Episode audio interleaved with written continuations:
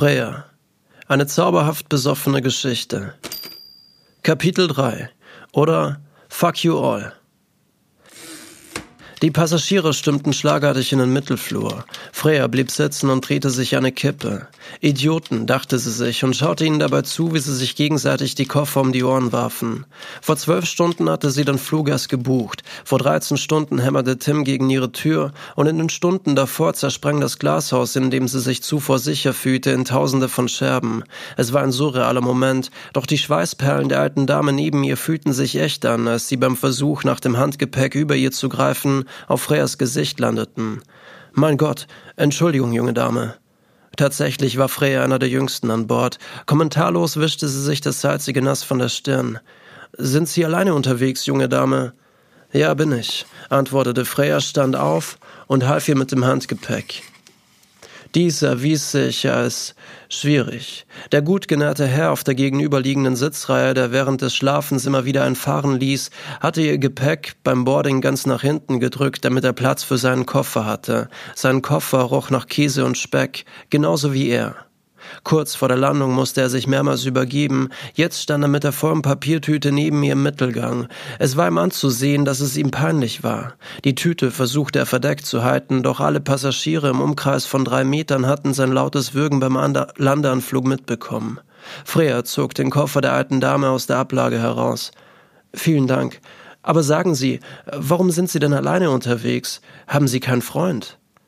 Nein, ich bin lesbisch. Die alte Dame schaute sie entsetzt an. Ach, das ist schade. Freya warf ihr einen bösen Blick zu. Finde ich nicht, antwortete sie, ließ den Koffer der alten Dame auf den Boden fallen und warf sich ihren Rucksack über die Schulter. Dabei streifte sie den gut genährten Herr hinter ihrem Gesicht, woraufhin er die kleine Papiertüte mit dem Erbrochenen auf den Boden fallen ließ. Aber hallo, können Sie nicht aufpassen, das gibt's doch nicht, schrie er ihr entgegen. Das Erbrochene verteilte sich über dem ganzen Boden. Es stank fürchterlich. Freya musste hier so schnell wie möglich raus. Genau in diesem Moment öffnete die Stewardess die Kabinentür. Buenos dias. Die Insel, deren Name und genaue Position nichts zur Sache tun, glich vielen anderen Inseln in der Region, umringt von einer Menge Wasser und vulkanischen Ursprung. Die Einheimischen blieben noch immer ihren kolonialen Wurzeln treu, lebten vom Tourismus und dem Fischfang, tranken abends gerne ein in der Taverne und hatten jede Menge Sex. Die nächste Millionenmetropole mit all den unzufriedenen Menschen war tausende von Kilometern entfernt, Freyas Probleme waren tausende von Kilometern entfernt und trotzdem suchte ihr Smartphone automatisch nach einem Netzanbieter. Beim Verlassen des Flugzeugs vibrierte es einige Male acht Anrufe in Abwesenheit, zwei Nachrichten von Vincent, Freya, wo bist du? Muss ich mir Sorgen machen? Ein Dutzend neue Follower auf Instagram dieser gottverdammten App und ein Dickpick von Tim. Freya, wär jetzt gerne bei dir. Fuck you all, dachte sie sich und zündete sich ihre Kippe an, doch da ihr auf dem Flugplatz ein paar Zollbeamte entgegenliefen, schmiss sie die Kippe schon nach einem Zug auf den Boden. Hätte sie in diesem Moment gewusst, dass der Tabak, den sie bei sich trug, für lange Zeit ihr letzter war, hätte sie mit dem Anzünden noch gewartet. Doch Freya, da Freya aber keine übernatürlichen Kräfte besaß und nur aus Zufall den Namen einer nordischen Göttin trug, konnte sie dies natürlich nicht wissen. Der Flughafen war klein. Es gab nicht wirklich ein Terminal, sondern nur eine kleine mit Wellblech verkleidete Halle, in der Janif schon auf sie wartete.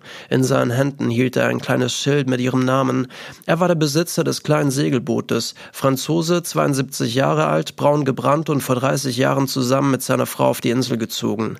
Wie er ihr erzählte, hatten sie zuvor mit ihrem Segelboot immer wieder einen Zwischenstopp auf der Insel gemacht und sich irgendwann dazu entschieden, hier zu bleiben.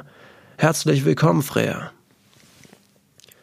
Bei Hunden heißt es, dass sie oft ihrem Besitzer ähneln. Wäre Janif ein Auto gewesen, wäre er dieser alte Renault-Geländewagen, der vor dem Flughafen parkte und dessen Startschwierigkeiten nichts über den gesundheitlichen Zustand des Motors aussagte. Janif und sein Auto hatten einen unverkennbaren Charme. Freya liebte diese kleinen Details. Für sie waren diese Feinheiten die Konturen dieser Welt.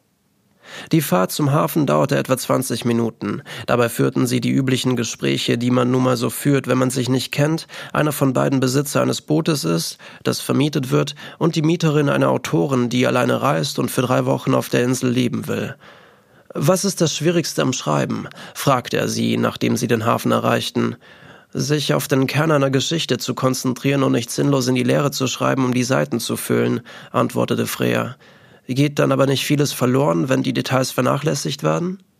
Janif führte sie über einen kleinen Steg vorbei an Dutzenden von Segelschiffen, deren vielfältige Namen den Versuch widerspiegelten, ihnen eine Seele zu geben. Nein, nicht wenn das einzige Detail der Kern der Geschichte ist, antwortete ihm Freya. Am hinteren Ende des Stegs blieb Janif stehen. Wir sind da. Darf ich vorstellen? Zeros. Mit ihr habe ich schon zweimal die Welt umsegelt. Er griff nach der Reling und kletterte auf das Deck. Freya tat es ihm gleich. Warum Zeros? fragte sie ihn. Was glaubst du warum? Deine Frau heißt Rose? Janif grinste ihr zu und nickte. Es war bereits früher Abend. Die Sonne schickt ihr letztes Licht über den Horizont, woraufhin ein paar der Wolken in sattem Orange erstrahlten. Die Stimmung glich einer dieser Postkarten, die man seinen Kollegen zur Arbeit schickt, um sie eifersüchtig zu machen. Am Hafen befanden sich einige Tavernen. Die Lieder der Einheimischen vermischten sich mit den Schreien der Möwen, die über dem Hafen ihre Kreise zogen. Schwache Wellen ließen das kleine Boot rhythmisch hin und her schaukeln. Wunderschön, dachte sie sich. Von all von allen Schiffen am Hafen war Zeros das schönste und der Versuch, ihr eine Seele zu geben, ein voller Erfolg. Sie war mit edlem Holz verkleidet, verziert mit schön detaillierten Schnitzereien, ganze acht Meter Länge, besaß ein geräumiges Unterdeck mit einem Bett, einer kleinen Küche, gepolsterte Seitenbänke und in der Mitte befand sich ein schwenkbarer Tisch. Segel, Funkgerät oder Navigationssystem war nicht mehr an Bord. Wie Janne verklärte, hatte er das Segeln schon vor einigen Jahren aufgegeben und fuhr höchstens hin und wieder an der Küste entlang, um zu angeln. Dafür hat er sich extra einen kleinen Motor angeschafft. Wir können gerne mal rausfahren. Ich habe aber erst in einer Woche Zeit, da ich die nächsten Tage auf der Nachbarinsel bin, um einen guten Freund zu besuchen. Gerne darfst du dann auch fahren. Gerne darfst du dann auch steuern. Freya musste lachen. Ich habe doch keine Ahnung, wie das geht. Janif setzte sich neben den Motor und entfernte die Abdeckplane. Der Motor war wirklich klein und hatte gerade so genügend Power für Janifs kleine Ausflüge niemandem sagen, ist nicht schwer. Einfach nur auf den Knopf hier drücken, drehst du den Griff nach links, fährst du vor, drehst du ihn nach rechts, fährst du zurück. Aber nicht, dass du mir jetzt abhaust. Ich habe eine Kopie von deinem Pass. Er zwinkerte ihr zu und zog die Abdeckplane wieder über den kleinen Motor. Anschließend übergab er ihr den Schlüssel für die Tür zum Unterdeck, wies noch einmal darauf hin, dass das Schiff nicht versichert war, erzählte ihr von seiner Lieblingstaverne und verabschiedete sich.